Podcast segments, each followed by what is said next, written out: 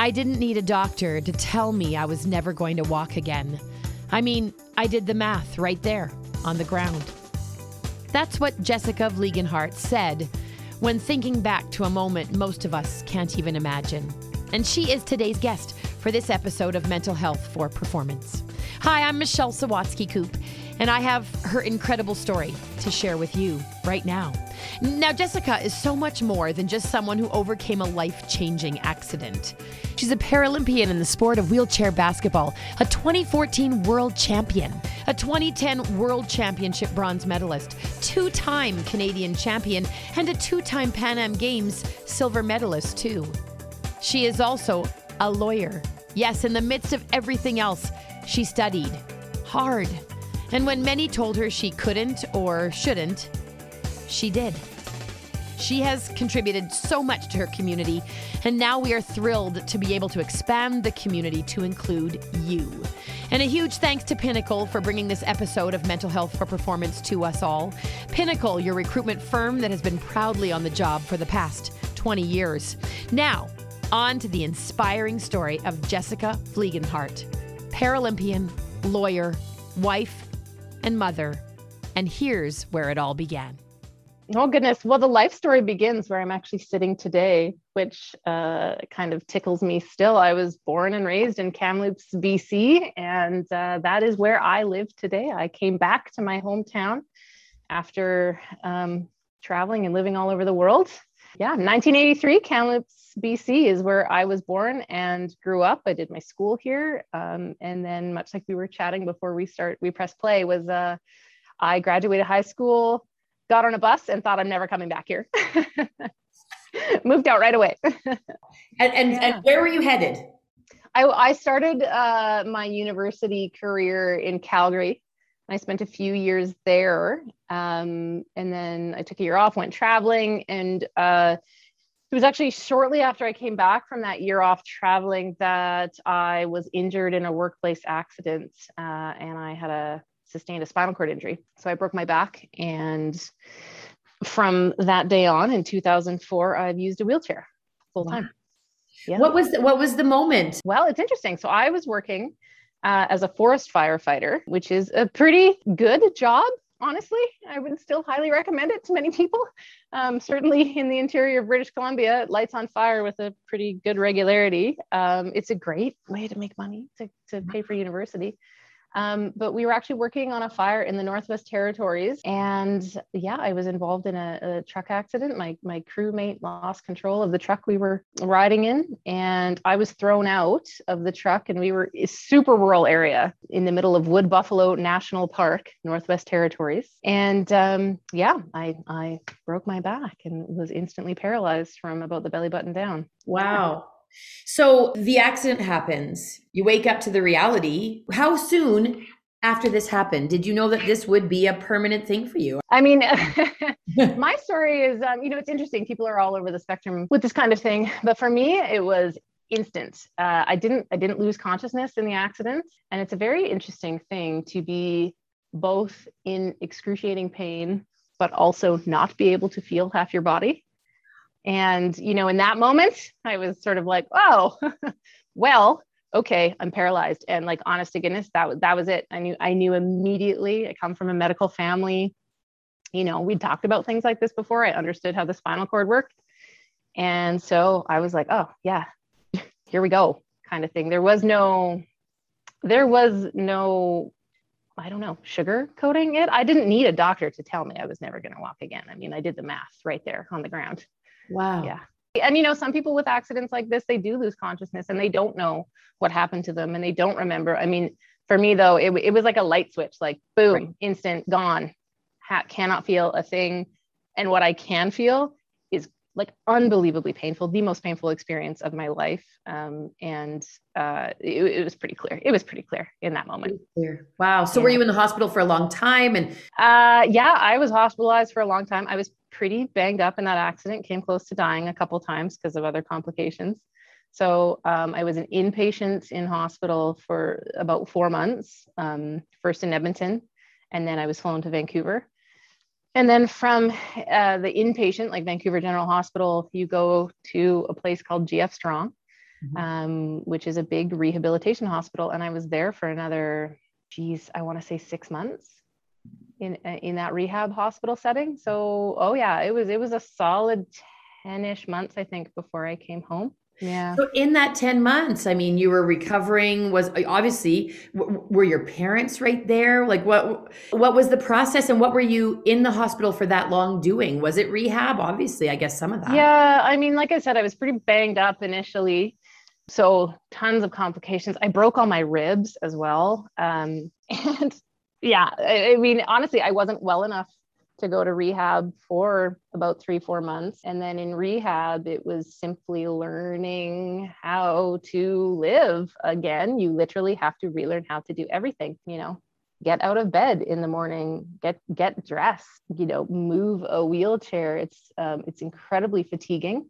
Um, my mom was there as much as she possibly could be, but we live, you know, four hours north of Vancouver. So she was there, uh, you know, as much as she could be, but she was still working. She's a nurse or was a nurse at the time. My brother was there a ton. He was in university uh, at the time. I had a couple friends who just decided that they were going to be there, and they were there all the time. Also, also at university in Vancouver, uh, and and so that really worked out. I mean, it's fascinating. I think about it now. You know, this was that was sort of before the internet, right? It was 2004. So yes, the internet existed, but none of us had smartphones. And I didn't have a cell phone at the time. Like you, you nobody texted each other in 2004. Yeah. Um, there was no such thing as FaceTime or video chat. So like I was quite literally just sort of alone a lot in the hospital. It was really, it was an interesting uh, experience. So how old were you when you got out of the hospital and and you were expected to sort of continue on with your life as it was?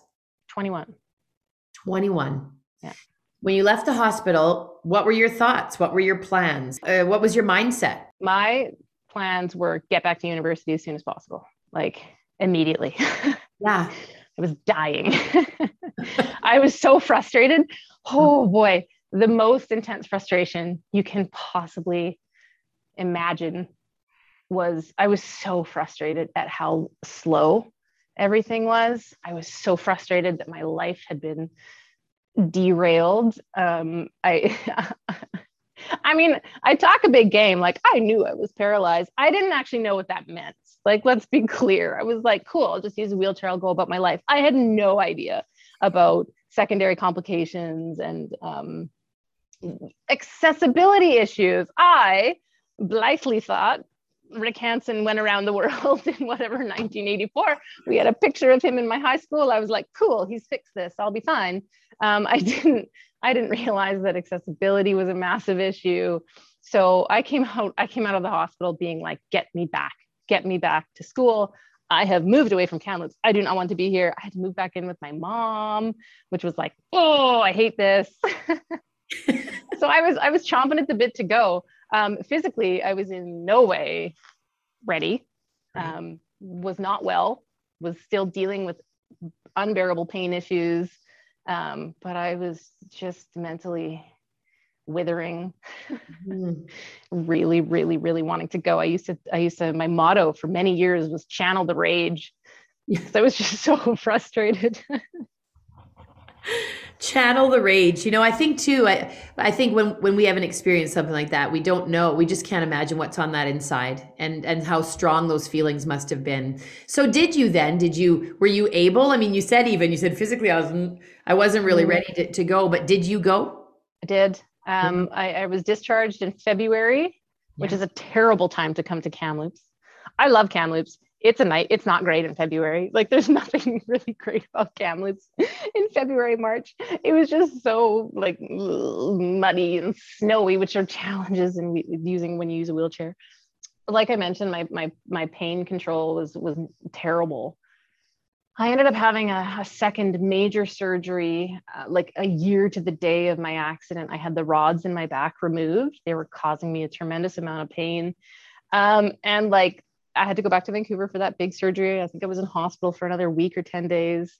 And then I was home for maybe two, three weeks. And I was like, no, I'm moving. I'm moving. I'm going back to school. And I was back at university um, like 13 months after the accident at Simon Fraser in Vancouver. Wow. I just did it again. in no way physically ready to do it, but I did. It, honestly, it was that or my mental health. Right. And um, I had to make the call. Had to make the call. What, what, was your mom saying? What was what were the people around you that loved you? Were oh, they- my mom was terrified.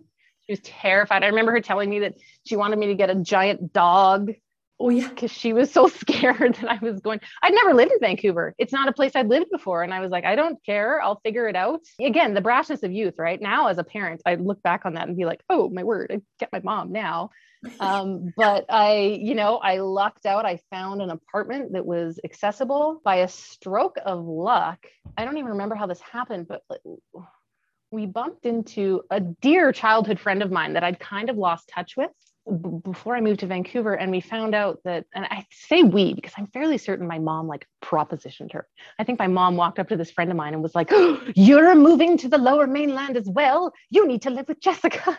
so, anyways, I had this friend of mine who we, we'd been childhood friends with was my roommate and and it was awesome she was great she was um she was a nurse she was moving to vancouver to be an er nurse and which like you know i think my mom thought you know if something happened to me my friend could care for me. Yes. nothing ever did.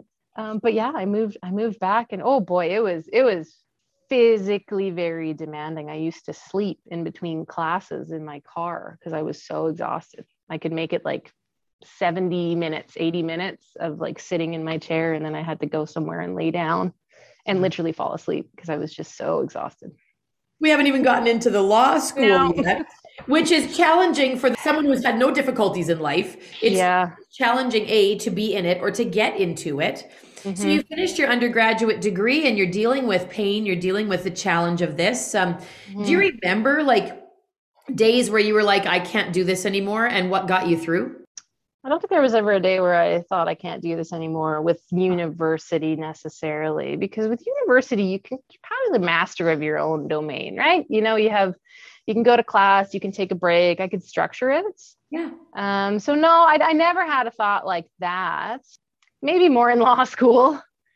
Uh, actually, no, that's true. I did have that. I did have that thought in law school. And uh, I went to law school at the University of Victoria and I started in 2008. So I was like four years out from my spinal cord injury, just a baby still, still learning tons about myself, uh, my body at that point. Like things were fairly stable, but not like stable, stable. Right. And I did. I actually tried to quit law school in my first year. Uh, it was just, it was really challenging. I didn't, I didn't feel like I fit uh, again, pain. Pain was a huge part of it. I was really struggling with pain control. Oh man, in those days, a lot of stuff was inaccessible, and like you're like so, I was like actively excluded from things that make law school bearable, and that was sort of hard to deal with. And and at that time, I, am sure UVic still has this. The University of Victoria, they had a uh, the law school had this lady who I think her position was something like cultural advisor um, and I remember her like swooping down one day and she would wear these like long flowing robes. And she took me into her office because I think she'd caught wind that I, I was going to quit. I was going to quit at Christmas. And no, she took me aside and, and made me, well, not made me, but asked me if I would consider staying to the end of the year um, because, you know, I was selected to go to law school for a reason and they, you know, they needed diverse voices. And she thought I had a viewpoint that mattered and stuff. And so I, I, don't know, somehow at the end of this this intervention, I agreed to stay till the end of the year. And um, it, it, it settled down. We'll put it that way my issues settled down. wow. So obviously this professor, she had some impact at that time and, and got you to stay. Now I, I don't know exactly how law school works, but when in law school do you choose what field you're going to specialize in? And right now I think you work in uh, workplace harassment and bullying as far as I've understand. Is that correct?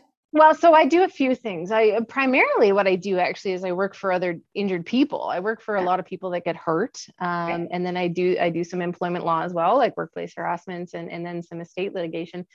In law school, you don't actually have to choose in law school, and many people don't. It, it it's more like um, it's kind of more like being a doctor actually, where you go through a fairly general medical school, law school, and then it's after you're out and you're doing either your residency or your articles that you end up potentially specializing more and that has a lot to do with where you get your articles and, and the firm that you work for. And um, I, um, I i am actually shocked that i'm still in private practice.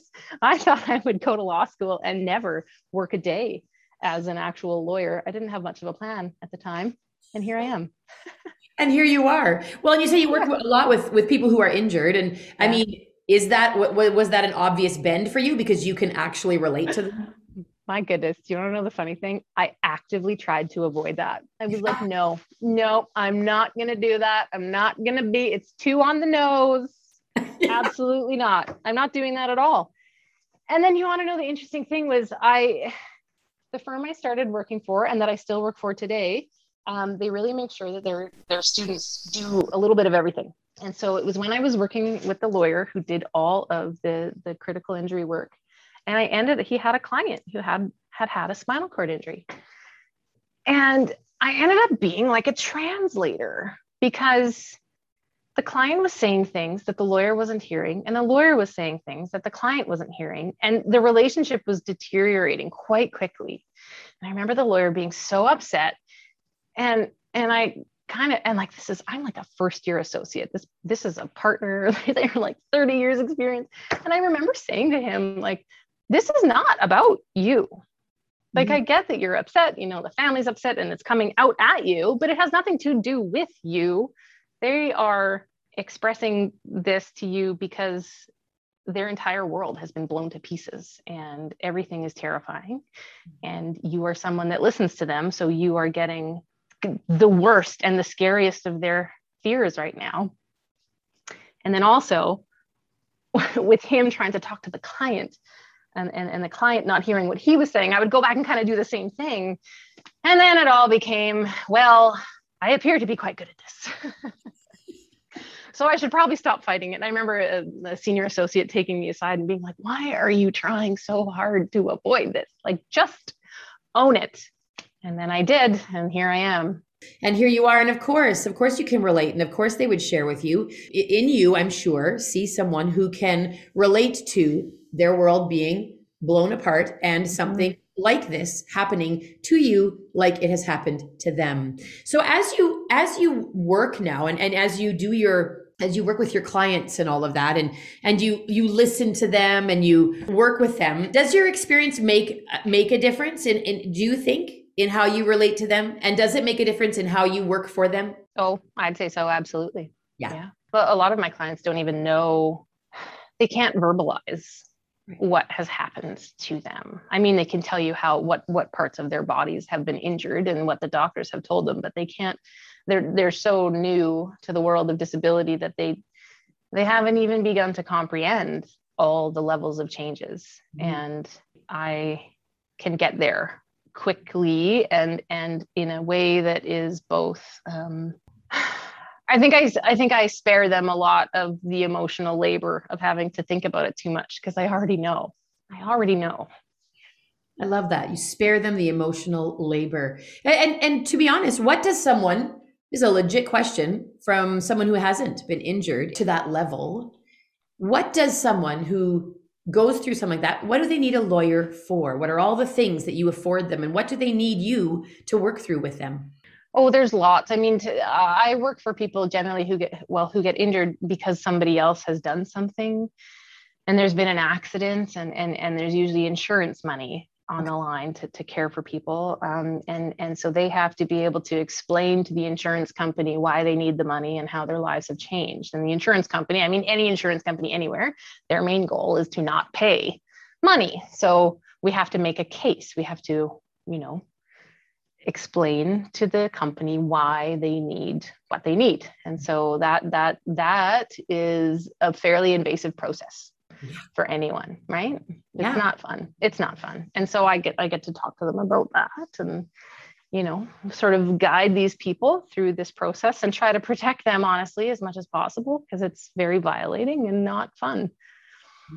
Wow. Yeah yeah. Are there are there extra challenges that you've faced along the way? Being a lawyer, g- going into the courtroom in a wheelchair, do you feel ever that you're treated differently, that it's you're seen differently? And if if you have, how have you handled that? And how do you deal with that? I mean, I mean, I think that happens every day in my life, not just as a lawyer. I mean, less so now because I'm in a smaller community and, and most people know me now. But certainly when I started, um, there's a number of actual uh, of, of groups, marginalized groups, if you will, uh, you know, lawyers with disabilities and Indigenous lawyers, um, who I think the Indigenous lawyers actually put out a, a, video called "But I Was Wearing a Suit," where they're often mistaken as uh, like a criminal accused when they attend the courthouse instead of the lawyer. Um, and, and certainly from my perspective, using a wheelchair, I get mistaken often, um, but it's less people are often just like, Are you lost? You know, like nobody thinks that I've committed a crime. They're just like, You must be lost. Where,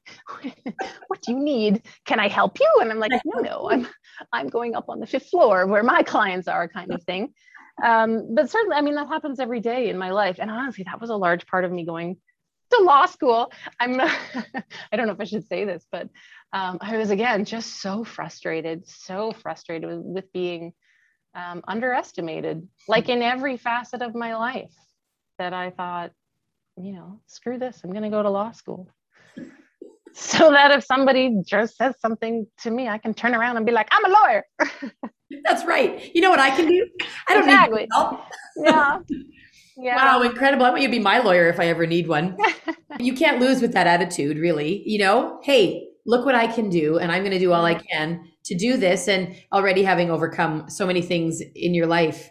Uh, when you work with people in the workplace, we're, we're, we're doing this podcast to talk to people too who are who are leaders in the workplace, who are um, you know, wanting to make the workplace a better, better place. I say mm-hmm. workplace, but really it's life. We all head to a workplace of some kind. We're all on a team of some kind, and we're going to get to your. I want to get to your basketball experience as well, and how this weaves into what you all know and bring to your work and to your life. But um, people who who are in the workplace and they're listening to your story and talk a little bit about your work with with those who are facing difficulties in their work and you come alongside of them because they need your help. Uh, maybe explain to us how exactly that looks. What kind of situations do you help with and when what have you seen in that light Oh yeah, I mean, uh, workplace law is a huge field. Um, it, it encompasses everything. I mean, there's there's sort of the planning aspect of things, which is you know setting up employment agreement agreements and and and that kind of thing, and you know severance packages, and then and then there's the more um,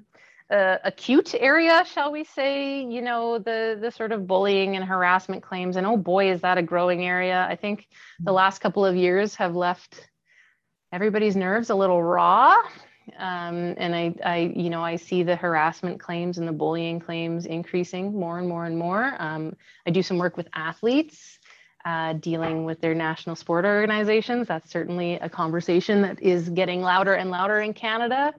Um, yeah, there's a ton of of work in in the area, and you know, a, a lot of it is sort of investigations, figuring out exactly what happened and who said to what who said what to where, when, that kind of thing.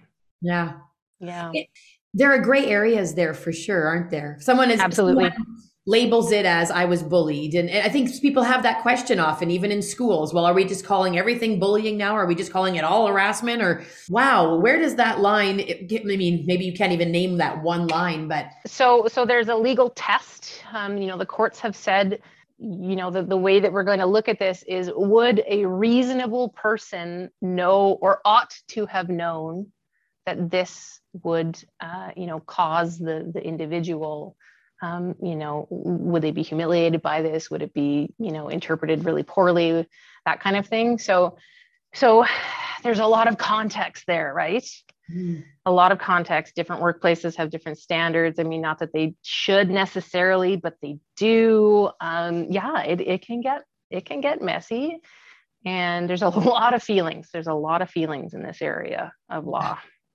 Wow. What would you say to someone who's in a leadership position? They hear something is happening or you know someone comes to them with something. What would your advice be? You know, do you do you go right away and get counsel or do you take it easy? Do you have chats? Where do you go? What's what direction would you give someone who wants to have the best workplace environment possible and inevitably things come up? So I always say this. I say this in a lot of contexts. Uh, don't hide the body. Like all the problems happen in the movies when somebody tries to hide the body. if everybody just took a breath and said, you know what? We are not going to touch anything. We are going to alert everybody and deal with this rather than trying to, you know, hide the body off in the swamp or something, right? right. So when my advice is you employers, you have to take it seriously. If somebody is coming to you, um, and I mean, I think we we're learning more and more about this with organizational behavior. People generally don't complain. Like the vast majority of people do not want to complain. They don't want to create a fuss. If somebody is coming to you to say there is a problem, 99% of the time, there is a problem. 99.9% of the time, there is a problem. You have to take it seriously. You have to make efforts to investigate what's going on, see what you can do to fix it, that kind of thing. Um, a lot, so many of the problems happen when somebody reports something or makes a complaint and it's just pushed aside because, well, first off, that just destroys any trust mm-hmm. that existed in the workplace. And then all kinds of problems happen. You know, the trust element is so, so important mm-hmm. on so many levels, like workplace, sports, life, family, everything, you know? Yeah. Well, you so seem like a person who's not afraid to have tough conversations. Jeepers, you must be having tough conversations every day. Every day. Yeah. Every no, day. I, I don't mind that at all. I actually said to my husband last night, we were talking about something completely, you know, unrelated. And I said, man, I hope both our kids become lawyers, if only because tough conversations is what we do. And it's a skill. It is a skill. You have to practice this. So I didn't know how to do this when I started. well, and you've and and obviously you've learned, and you've and then every time you put a tough conversation out there or the conversation comes to you when the client brings you something or or whatever it might be um, yeah. you've obviously learned from experience and we're learning from you just how successful you've been in saying listen don't hide it let's talk about it let's yeah. talk about how sport has woven into your life before your accident were you an athlete? Was that something that was important to you? And uh, lead us through your story that way. Uh, what sports did you play, and how did you get? You know, how did you get to wheelchair basketball?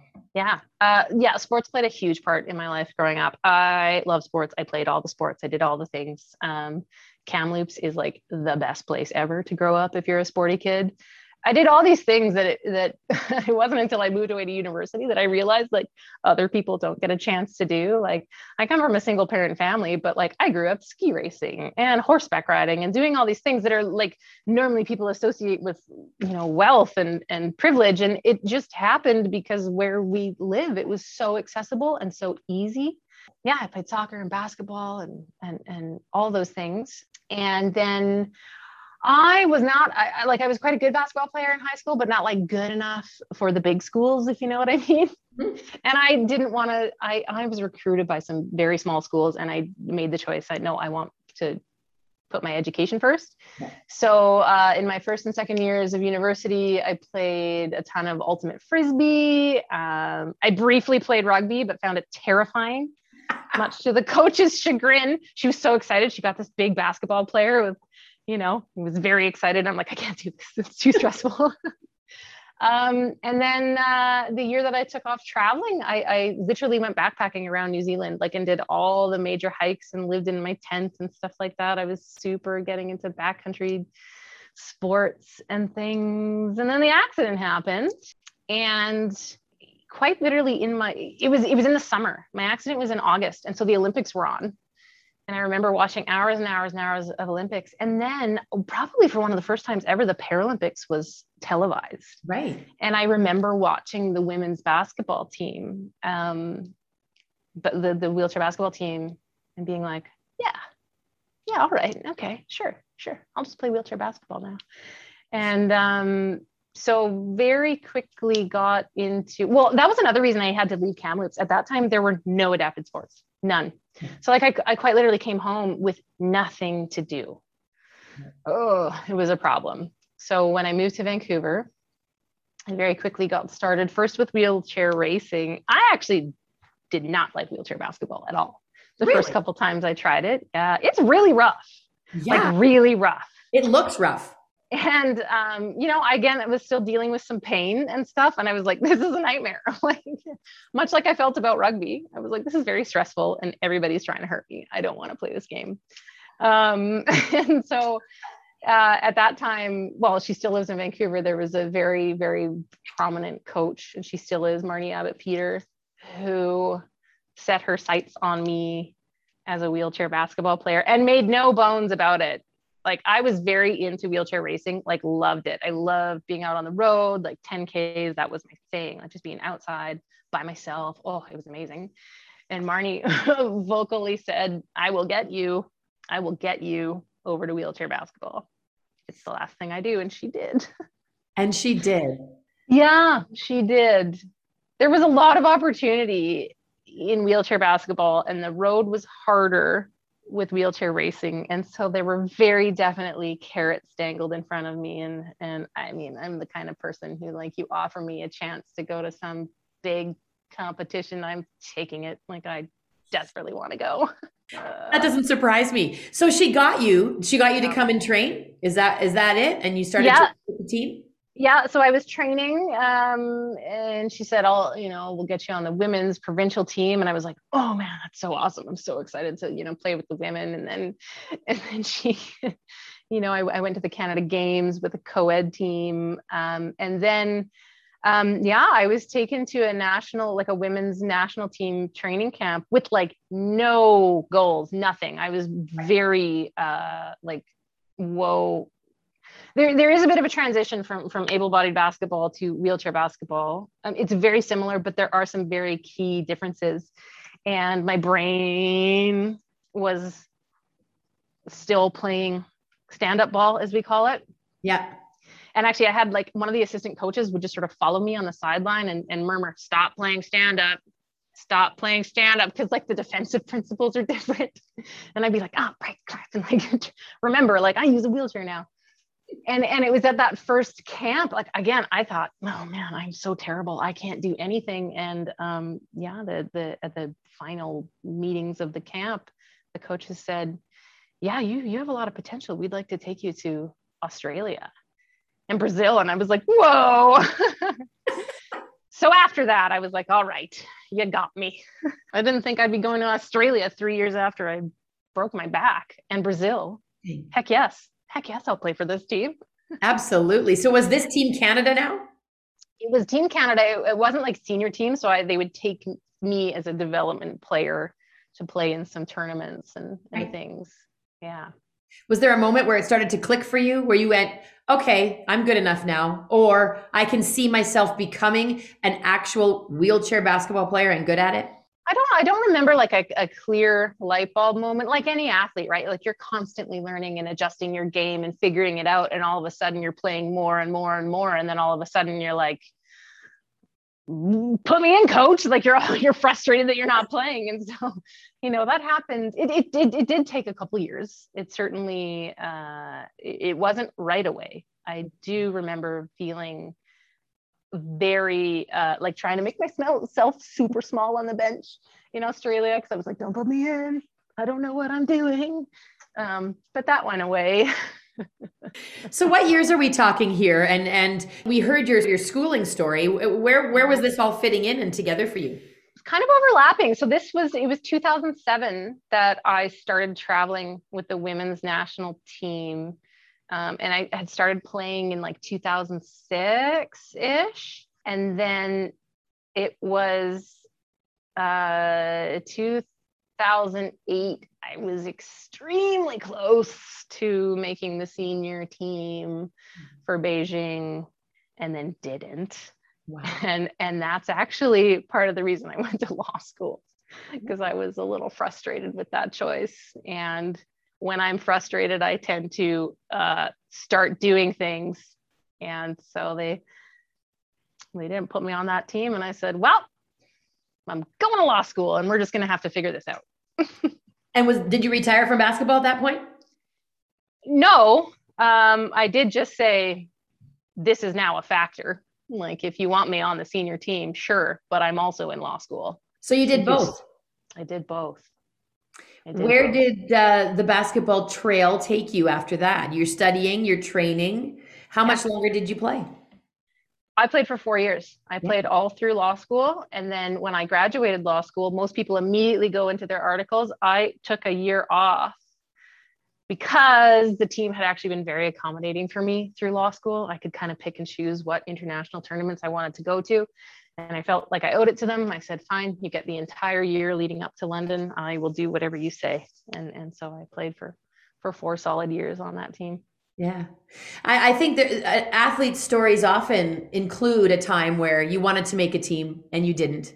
And yet you chose to stay, you chose to play. It, it obviously spurred you on to say, okay, okay, but I am going to go back to law school. So it changed a little bit what you were, you know, some of your focus and all of that. But uh, that one year then, big time focus on 2012. Tell us about that year and uh, how that ended up for you. That was an interesting year. That was a really interesting year. I was living in Victoria, BC at that time, and team sport in Canada is a challenging thing because we are a massive country. So there was a player who lived in Cape Breton, Nova Scotia, and there was a player in Victoria, and there were players spread all in between. And so um, the coaching staff said I had to be in a competitive environment, which I completely agree with, which meant I need to I needed to be playing for a team regularly, which wasn't possible in Victoria. So I had the choice of going to Germany and living in a town there where a bunch of Canadians were playing for some club teams, or to the University of Alabama in Tuscaloosa, Alabama. And for a variety of reasons, I chose to go to Tuscaloosa, Alabama. Wow. and so I spent probably about six months solidly living in there, you know, international tournaments in between and stuff. Um, but yeah, living and training in, in Alabama and then it was on the road like it was like i feel like it was like 10 11 months straight on like away on the road i was home very very rarely and um, it, it, was an interesting it was a really interesting time because um, well i don't know the, the american team environment is different from the canadian team environment. That was something i struggled with a bit. And it was hard for me to only have sport. Ah. Um, it was i found myself in a very interesting place of being physically exhausted and not mentally stimulated in any way which mm-hmm. was sort of a, an uncomfortable return to where i felt like after my injury. So like oh man i was reading a million books. I tried to teach myself french. I took up the ukulele. I was doing all these things to try to kind of keep my brain going. Um, and and it was it was interesting because it showed me that my professional sport career had a limited lifespan. Right because to be the best in the world you can't do anything else. You have to give 110% of your time to your sport. And my brain wasn't happy doing that. Wow. What a mind you have. Because you're right. You you nailed it. I was going to say but to be the best at sport you, you, know you hear people they give up everything else on yeah. purpose yeah. to channel into that and so so you did that year in alabama uh, what kind of league were you were you playing in a league or what, what were you playing in so I was allowed to play and train with the University of Alabama team in the in like the NCAA, whatever it is. I was not a full fledged member of the team because I wasn't attending the university. Right. Um, but we were allowed to. But I every day, every day, I played and trained with them, and and so so I would sort of be like I would be on the team against you know their team in practice, if you will. Right. Yeah. That makes sense. They had like an international dream team at that time. Really, really, really talented people on that team. Cool. So yeah. you you spend that time, you do what the coaches say, you've dedicated to the basketball and and you you said, okay, so you knew you weren't going to do this for, you know, for an extended period of time. Basketball wasn't going to be it for you. Yeah. Um what happened next? Did you did you end up coming back to the national team and and how did that go? So so you're sort of like a, a, large portion of the team was also in Alabama, so it wasn't like I was away from the team, if that makes sense.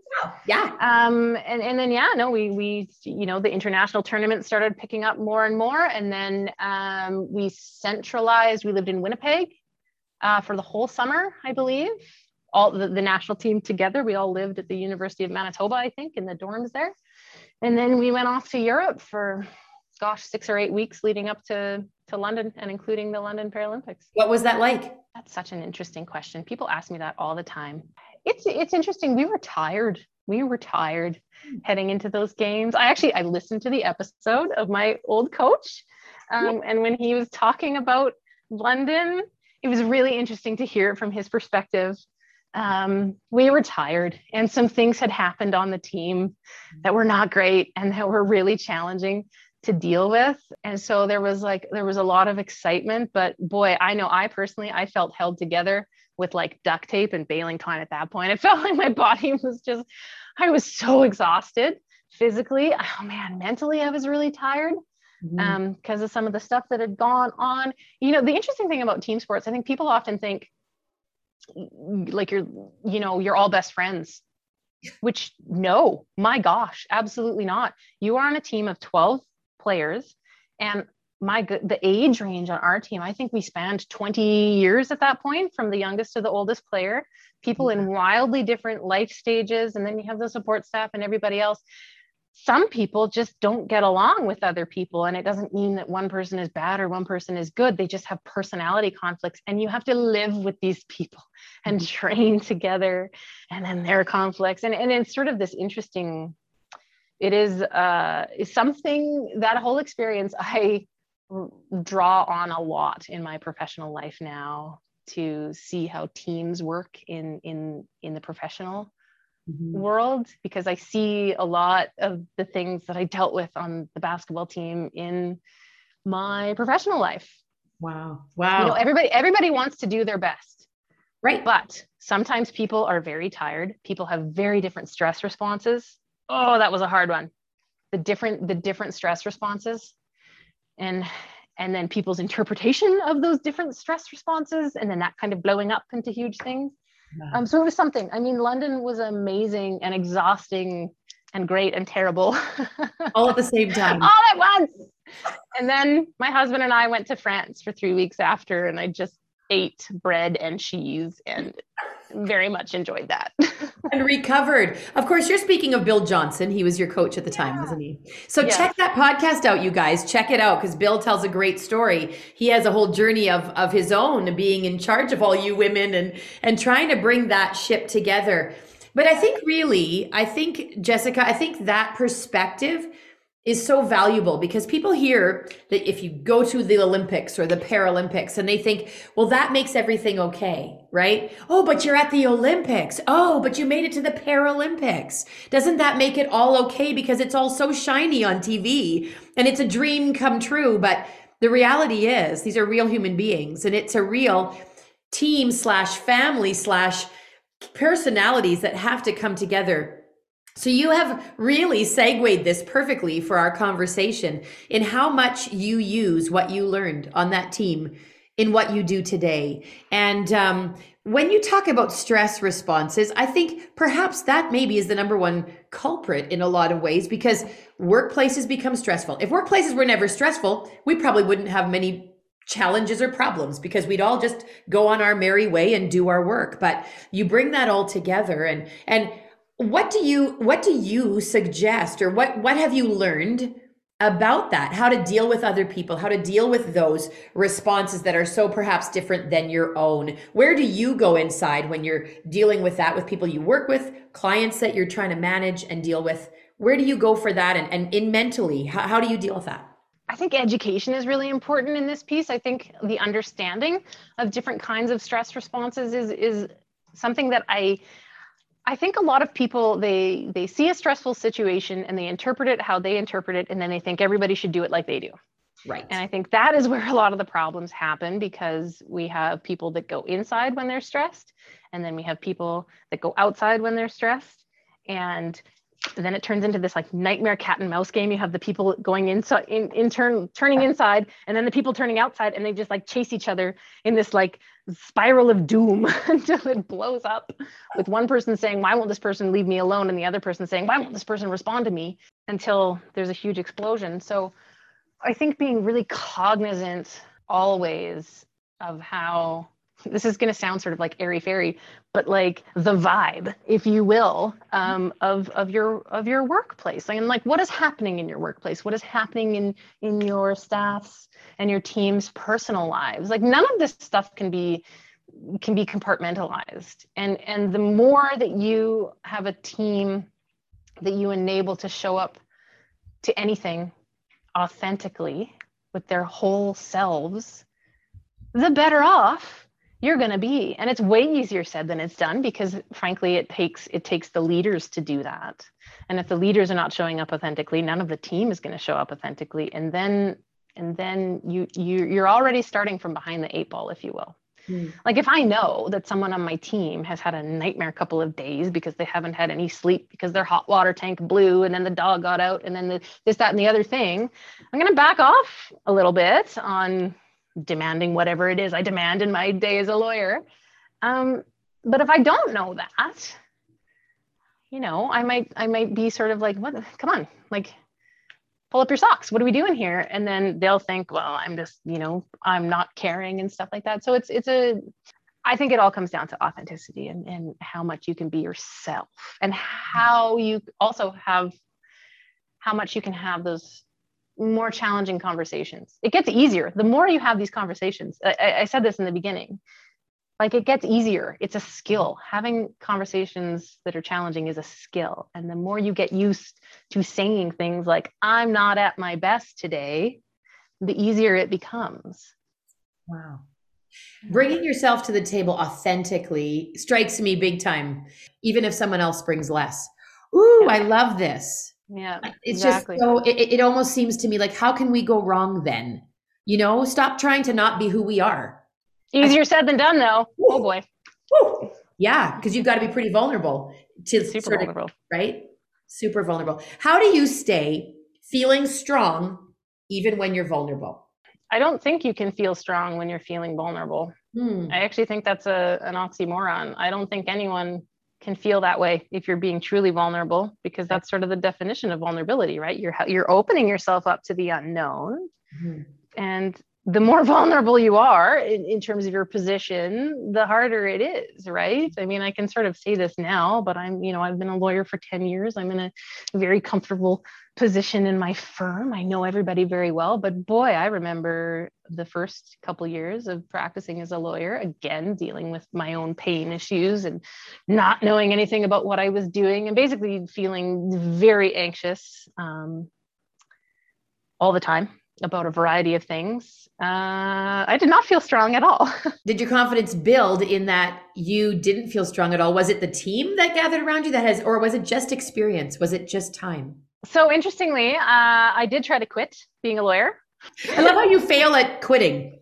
Yes. Thank goodness. I mean, so I uh, I do want to be open about this because I think there's sort of this tendency to think people have it all figured out and they had a smooth path. I did not. Um, I tried to quit being a lawyer at about 18 months in. Everything, you know, you know what I was doing? I was trying to do it like everybody else. I was not showing up authentically. I was trying to do it exactly like everybody else. And that was doing it like an able bodied young man would do it, which I am not. um, and it wasn't working for me. I was in a ton of pain. I was really struggling. Uh, my health was deteriorating. So I just told my firm, yeah, I quit. and they were like, oh, okay, why? And I was like, no, no, I don't need to say that. I just, I just, no, I'm just like, I'm out. And thankfully, they were like, no, no, how about we talk about this? And I was like, I'd really rather not. Um, again, trying to be like not vulnerable in any way and we actually the, the a female partner like drove to my house at like eight o'clock at night and was like no like we're going to talk about this and you know many tears later i was you know telling her what my issues were and she was kind of like you know like i don't know if you know this but we can all see your wheelchair we know you have a disability. And I was like, no, but like it shouldn't change anything. And she was like, but it's okay if it does. and so against my will, uh, I did, I, yeah, like my, she had to pull me kicking and screaming towards vulnerability. And so I listened to her advice. I said, Hey, I'm really struggling. I had really like pain issues. Uh, and my firm was very supportive and they were like how about you just like do what works for you and and do you want to know man even even with that permission it was excruciatingly hard because i had spent my whole life achieving and being the best and trying my hardest. And oh boy when you start having health conditions that you have to manage that is a challenging thing. Like who is good at listening to their bodies? Is any woman good at listening to nobody would have children. None of us would have kids if we were good at listening to our bodies. So um anyways that's a very long-winded answer of a lot of practice and is not is not something that i am innately good at yeah it has been something that i've really had to work at and have had a few very formative experiences of people very much forcing me to be vulnerable yeah mm-hmm. I love what she said to you. We can see her in a wheelchair. And you saying you don't want it to make make it any different. And she goes, Well, it's okay if it is. Yeah. That speaks to me of we all come to the table with something different. And if people notice that and we celebrate our uniqueness, what's wrong with that? Right. I mean, wow. I'm very thankful. I'm very thankful that that happened because certainly a lot of things I was able to achieve after my spinal cord injury, I, I was able to achieve because I was ignoring the problems and, and, and the challenges that I had. Right. Uh, but that, you know, you, you can't do that forever. It catches up with you. Right? Yeah. For sure. Mm-hmm. Well, we're so glad because it's enabled you to do what you're doing still, and you're helping so many people, and you're making a difference, and you're using all the amazingly unique qualities that you have been. You know, I mean, usually a spinal cord injury isn't a gift but in some ways you've you know now you're you're in this world where you have a unique ability to relate to certain people mm-hmm. and to bring that strength to the table i don't know that's really cool really cool and i think we're going to get to even more cool stuff with our rapid fire questions okay Cool. i think we are let's, uh, let's get to some cool stories here because i'm going to ask you first to describe a scenario when you had to think on your feet is that okay to ask you that question oh, totally. Uh, I laughed at that. Uh, literally every day, every day. Every day. Life with a life with a disability is a thousand problem-solving moments that come up at the very last seconds. Um, you know, I've got I've got a ton of like hilarious examples. I mean, once I had to go to a, another city to do um, an application at a courthouse, and I got to the courthouse and the elevator was broken, and I needed to be on the third floor. And so I just immediately found some sheriffs and said, You need to carry me up the third floor. and they were like, Okay. So these two sheriffs packed me up the third floor and uh, we did it but but i mean like those are these are things that happen literally all the time all the time and now that i'm a parent oh, oh my gosh all the time there's wow. 10 million ways that i end up in situations that are not accessible and so it's, it's every day where is your happy place if you have one mucking around in the woods how do you define success, Jessica? I've been thinking about this question for weeks now.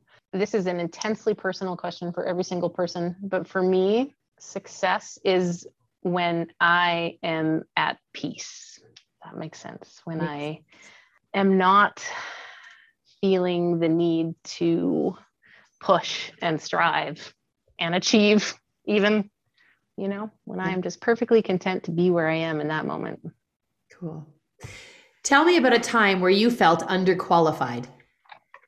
The first five years of my legal career. All the time in that time. Yeah. Tell me about a time where you felt undervalued. I had to think super long and hard about this uh, because I think I've been pretty lucky. Um, but honestly, not making the team for Beijing was really frustrating for me. And it was validating for me to listen to Bill Johnson's podcast because I thought to myself, I knew it.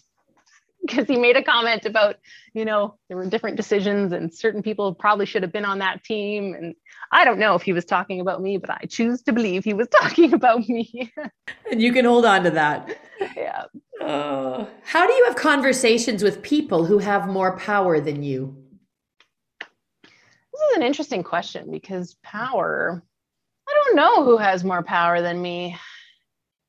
You know, I think you have to define what power means because I don't feel that very often. I mean, certainly there's power dynamics, but whether I believe that person is more powerful than me, um, honestly, the answer is 99 times out of 100 no. So, um, but you know, if you're in a situation, or if I'm in a situation where I, you know, I, I think somebody's going to have the, the power to make a decision that I don't have. I'm prepared. I'm prepared for whatever they might be saying. I I plan in ahead. Yeah. and get ready for it. It seems as though mental health is about things you cannot see. When do you see it? Every day. Yeah. Every day in every interaction. It's it influences every aspect of our daily lives, I think. What, in your opinion, is the biggest change in people post pandemic? I think certainly in, in my world, you know, a lot of professional parents and and you know younger people. Um, there's now a flexibility to the world that that there wasn't before, and I think mm, we will be hard pressed to give that up. Hmm. You know, a lot of things happened during the pandemic that we had been told simply weren't possible before, and lo and behold, you know, three weeks later with some technology, things are very possible. Um, and so I think the world, certainly for young professional women, I don't think there's ever been a more exciting time to be like a young professional woman. You can work for any company anywhere now. Um, you can you can you can craft your own career, and it's not tied to location anymore. Um, I think it's really exciting. I think that's a really big change. People are got used to that flexibility, and they're not going to give it up this leads us right into the next question. What do people want from their jobs right now? You know, I, th- I think the flexibility piece is a big one. Um, I think on a deeper level, honestly, people want to be able to be themselves. Hmm. They want to be able to show up and do a good job and go home at the end of the day and feel like they've done a good job for good people. Yeah. Cool. Who are two or three people who influenced you and how did they impact your life? This question is agony for me because uh, I can't pin it down to two or three. there have been so many tiny moments in my life that have been so impactful, and maybe I never see this person again. Um, I'm constantly learning from every single person around me. Um, in, in different ways and in, in different forms like i'm I am so lucky to work with some of the coolest people. I learn from them every day and not even just about lawyering. Like I look at how they parent their kids. I'm like, that's awesome. I want to do that. Um, you know, I live in a city that is full of people who are, you know, making access to the outdoors awesome. And I'm like, that's awesome. I want to do that. And you know, there's so many cool, there's so many cool things going on out there. I, I learned from, I learned from everyone. I learned from other parents. I learned from my colleagues. I learned from my kids even sometimes. For sure you know it's amazing what they can teach us yeah i can't pin it down i can't pin it down to, to two or three people don't then don't pin it yeah. down don't stop learning from everyone and then passing so much more on to the rest of us Jessica, I'm, I'm sort of blown away by you. I'm I'm blown away by the fact that in every walk of life, you it was so not perfect. So many times you have said, "I wanted to quit that," and then I didn't. and then I wanted to quit that, and I didn't. And some people think, you know, when people want to quit, but it's but it wasn't weakness that what made you want to quit. It was just you you were done with it. Yeah, well, you know, I when I think about all the times that I really really wanted to walk away from something, every single time it was because I was trying to force myself to do it in a way that wasn't authentic for mm. me. Yeah. And thankfully, thankfully, a couple of times I had women mostly step in and say, just do it how you need to do it and you'll be fine. And i think that's a message that i don't know isn't isn't heard enough. And again it's not easy. It's terrifying sure um, but yeah i was really lucky to have people step in and say just just figure it out for yourself yeah yeah. I think if more people heard that and listened to it and believed it, they would they would be free to do even more things. So today, I'm sure. Well, I'm one, but I'm sure that many are hearing that and are going to walk away from this a little bit different and are going to go into their lives and say, I'm going to do it the best way I'm going to do it.